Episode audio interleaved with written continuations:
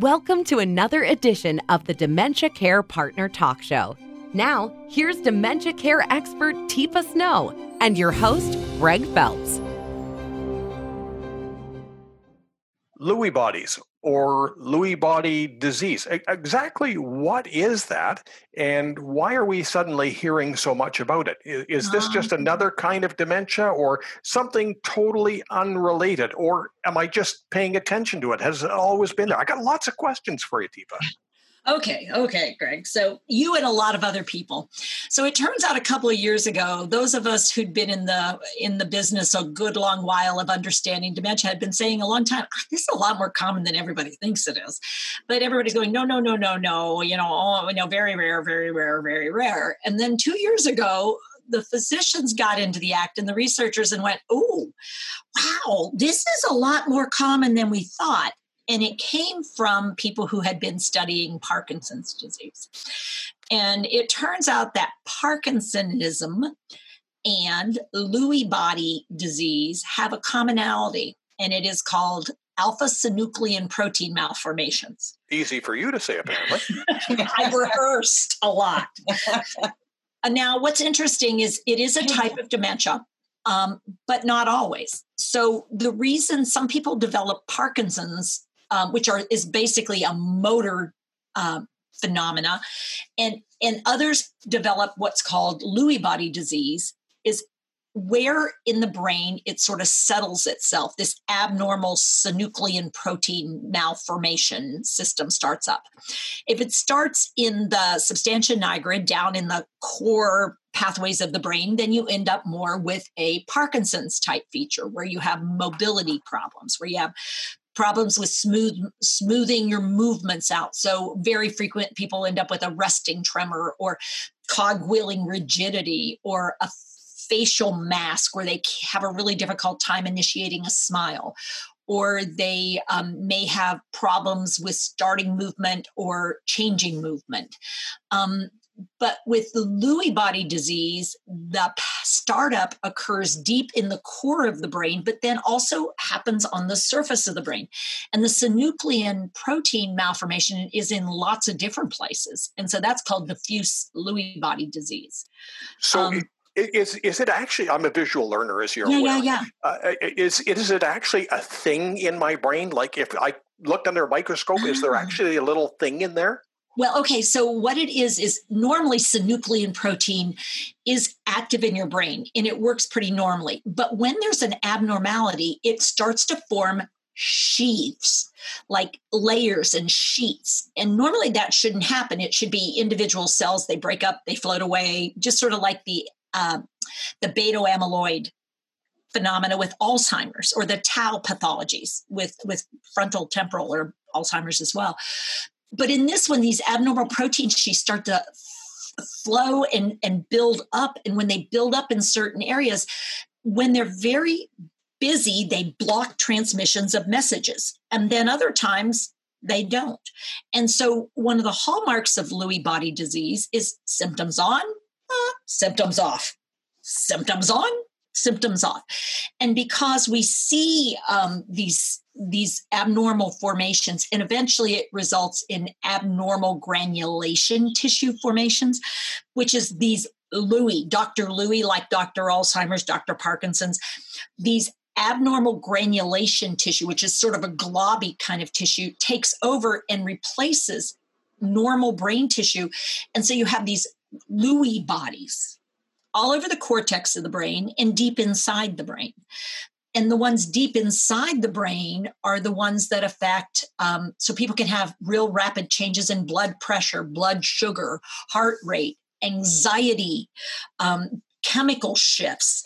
Um, they also have trouble with day night and, and circadian rhythms. They sleep disturbances, can't get into um, a good REM sleep, uh, restlessness, and their movement tends to be more what's called in um, because it affects the cortex more the surface of the brain uh, and the sensory motor pathways up there um, they can have um, disturbances where they think things are are touching them and they feel things on their fingertips or on their toes. There's these spider webs or something's uh, something's going under my skin and it's right there. So they have disturbances of sensation they might have visual disturbances if it occurs in the occipital lobe where they see things animals children people or lines moving or snakes on the floor instead of a carpet um, or a cord um, and then in the front of their brain where you usually do your thinking they may have delusional thinking where they think things have happened that have not happened. They have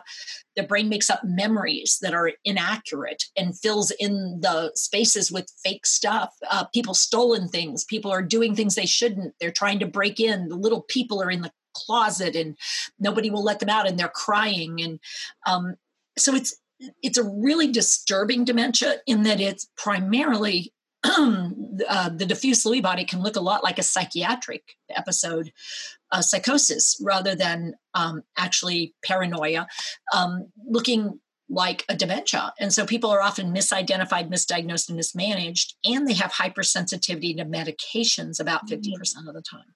So we we use the term dementia, and, and as you've mm-hmm. explained in previous programs, it covers a whole spectrum, perhaps up to a hundred different forms of dementia, or more, or, or more. Are, are we going to look back at someday in the future and say Lewy body also describes this vast array of?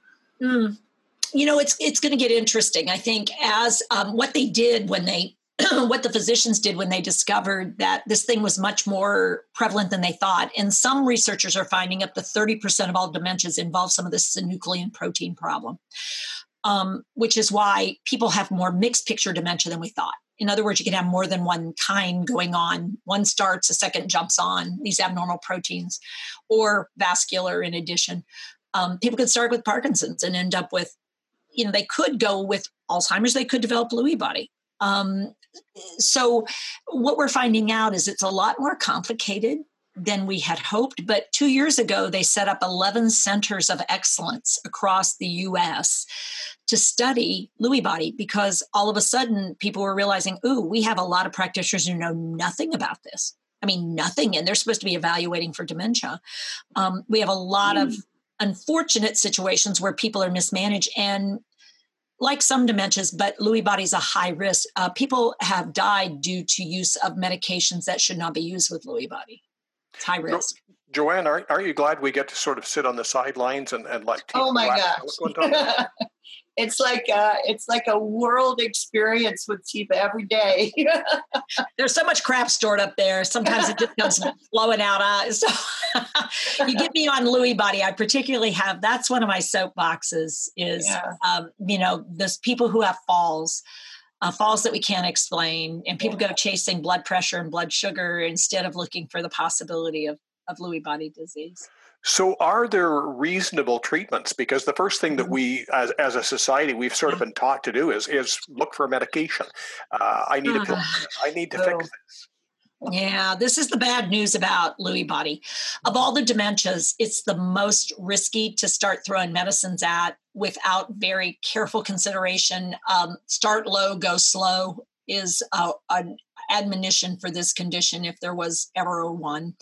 Um, because the symptoms turn off and on, um, unfortunately, a lot of medications people might think about using to manage one part of what happens actually makes the other part much more um, problematic and even dangerous or deadly. So, for instance, if you're trying to manage the hallucinations, it can impair the mobility system uh, to a point where it's toxic and people can't chew, can't swallow, can't breathe effectively, and people die every month uh, around the world having Lewy body without somebody having them diagnosed with Lewy body. So it, it can have that teeter totter effect. You push yes, down absolutely. here, and all of a sudden it pops up over there. Yeah, and it's about fifty percent of people with Lewy body have a hypersensitivity to meds.